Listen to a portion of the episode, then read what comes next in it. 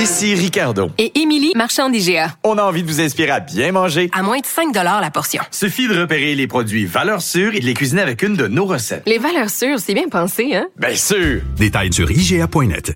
Mario Dumont.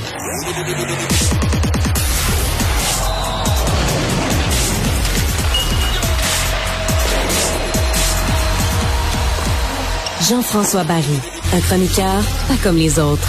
Salut Jean-François. Salut Mario, il y a de l'action ce soir pour Ouais. le Canadien. Oui, le Canadien accueille les Flames euh, dans une année où ça va pas super bien pour les deux équipes de l'Alberta. Effectivement, puis euh, on pourrait quasiment dire pour toutes les équipes canadiennes, à part Vancouver, il n'y a pas grand monde qui performe.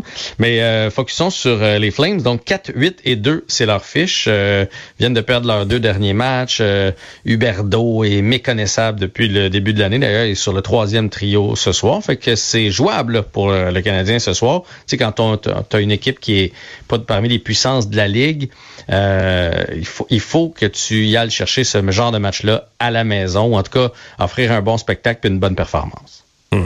Et qu'est-ce qu'on va surveiller dans ce match-là ce soir? Mais il n'y a pas grand changement, honnêtement. C'est Montembeau Non. qui va être devant le filet. Euh, Il y a toutes sortes de rumeurs là, de négociations de contrat avec Montembeau. Qu'est-ce que tu penses Ouais. de ça, toi? Ben, assurément qu'ils sont en train de jaser avec euh, Samuel Montembeau. C'est sa dernière année de contrat. Et le gars, il gagne un million par année présentement. C'est quand même une aubaine pour les rendements qu'il offre aux Canadiens. Fait que c'est certain. Lui veut jouer à Montréal. Son argent, euh, son agent veut sûrement un peu plus d'argent. Je pense que le Canadien veut le garder aussi, mais C'est quoi, Montembeau? C'est 3-4, ça? La valeur, à peu près, à l'œil? Et 3-4, c'est quand même généreux, je trouve. Ah parce qu'il y a, il y a encore rien cassé. Mais ça va dépendre de la durée. Ou bien tu y en donnes un peu plus de, de courte durée, ou tu y donnes un 3-4, euh, puis euh, un, un, un 2.5-3, puis tu l'échelonnes sur un peu plus longtemps pour assurer son avenir. Mais il y a personne qui peut garantir encore que c'est un gardien numéro un dans la Ligue. Hmm. On est d'accord? C'est vrai. Puis un gardien numéro 2, ça vaut en bas, de- ça vaut pas 3-4. C'est plus 1,5-2. Jake Allen fait 4 présentement.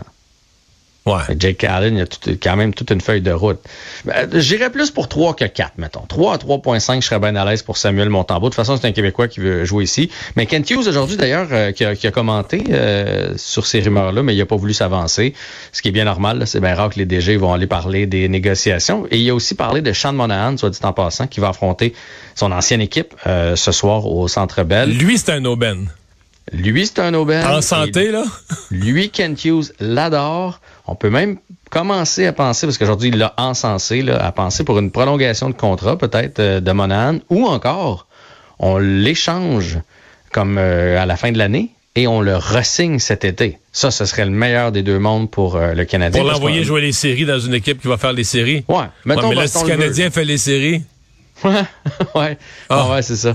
Ouais, c'est ça. Non, mais mettons que Boston le veut. On l'envoie à Boston pour un choix de deux, mettons.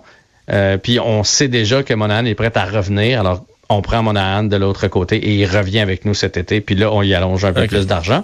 Mais bon, ça, c'est dans longtemps. Sinon, Ilonen prend place. Pezzetta est sorti de l'alignement. Et Harris, là, qui traîne une blessure là, dernièrement, et on ne sait jamais s'il va jouer ou pas jouer. Mais là, ce soir, il joue pas. Elonen et, et Pezzetta, c'est des joueurs qui ont à peu près 10 matchs de jouer à date puis qui ont chacun un point en 10 matchs. Exactement. Fait qu'ils s'en vont vers des saisons, si je fais une règle de 3, ils s'en vont vers des saisons de 7-8 points, là. Deux buts, euh, cinq passes. Ouais, mais pour le temps de jeu qu'ils ont, je te dirais, c'est pas les pires non plus. Mais là, on rembarquera pas là-dedans. Non, non, c'est aussi qui prend la place de Harris, mais euh, tu sais, je veux dire, hier, Jonathan Drouin a marqué son premier but avec l'Avalanche du Colorado. Et les langues sales, aujourd'hui, s'amusaient sur les médias sociaux en disant qu'il y en a quand même plus que Josh Anderson. Bon. Tu sais, Bon, c'est ça. Euh, Il y avait un meeting, tu parles de M. Ken Hughes, mais il était dans un meeting des directeurs généraux de la Ligue.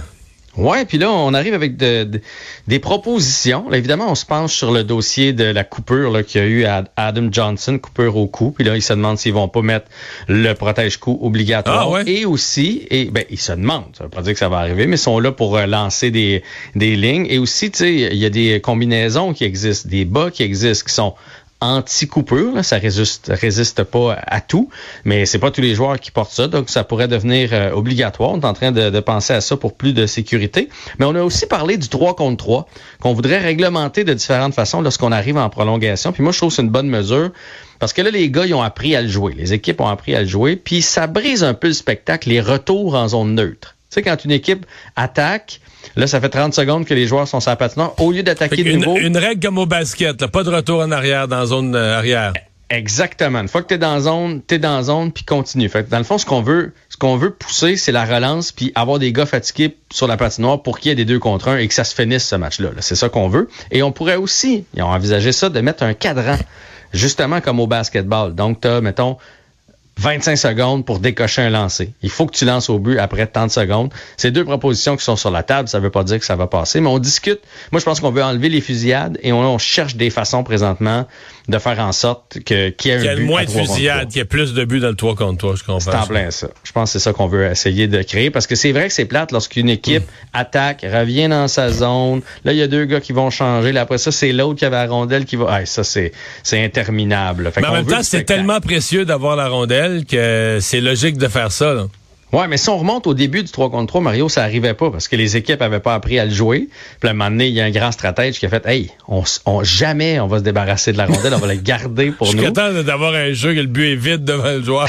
C'est ça. Ouais. c'est- tout sauf ça qu'on veut. tu me parlais de ce joueur, Adam Johnson, là, qui, est- qui a été coupé à la carotide, là, qui en est mort au Royaume-Uni. Euh, Est-ce que je comprends qu'il y a eu arrestation? Il y a eu arrestation depuis le début que ça circule, euh, homicide involontaire. Donc, euh, euh, évidemment, on donne pas le nom de la personne qui a été arrêtée, mais on, on se doute tout que c'est le joueur qui, Mais là. qui, qui a donné le coup de patin. Là. Mais bon, j'imagine que légalement, ils n'ont pas le droit de le donner. Mais les gens, depuis- moi, c'est quoi, je l'ai jamais vu ce jeu-là, je l'ai jamais vu. vu. Mais ceux qui l'ont vu disent que ça a l'air d'un geste volontaire. Écoute, je- volontaire, moi je l'ai vu. Ça a l'air d'un geste volontaire comme de soigner les airs. Je vais dire ça comme ça, parce qu'il l'a pogné debout. là. Donc le patin, il est arrivé à la gorge. Debout, il était pas à terre ou quelque chose comme ça.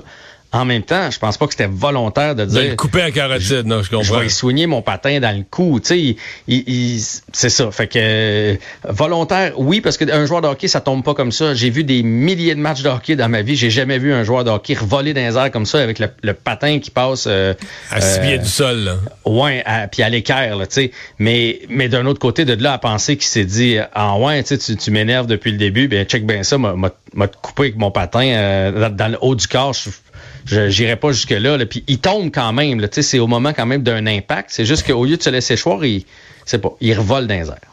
Ouais. Ça va être à suivre, en tout cas. euh, puis ce serait une première, là, quand même. Il nous reste une minute. Le sujet du jour, c'est cette petite, euh, ce petit segment de camp d'entraînement des Kings qui se passerait à Québec. 5 à 7 millions que le ministre des Finances, Éric Girard, est prêt à investir pour amener les Kings à Québec. Deux matchs pré-saison aussi durant ces jours-là. Ouais. Ça fait jaser parce que je pense que c'est le timing qui est pas bien bon. On nous a demandé de nous serrer la ceinture. On dit non à toutes sortes de projets. Les banques alimentaires cherchent 7-8 millions de dollars. Puis là, on Ils l'ont allonge eu, là, 7 par millions. exemple. Là, on allonge 7 millions pour... euh, tu sais, c'est pas un gros montant. C'est juste, je pense, que c'est le timing présentement qui est pas bien, bien bon. Puis à mon avis, les Kings avaient pas besoin de ça pour venir tenir un camp d'entraînement du côté de Québec. là. Je pense que les Kings, c'est une équipe riche qui était bien capable de venir s'entraîner ici s'il y avait le goût. Mais Et je vois quand même peu de retombées. J'ai l'impression qu'on n'a pas fini d'en parler. C'est un sujet Non. qui va continuer d'alimenter la discussion. Merci. À demain.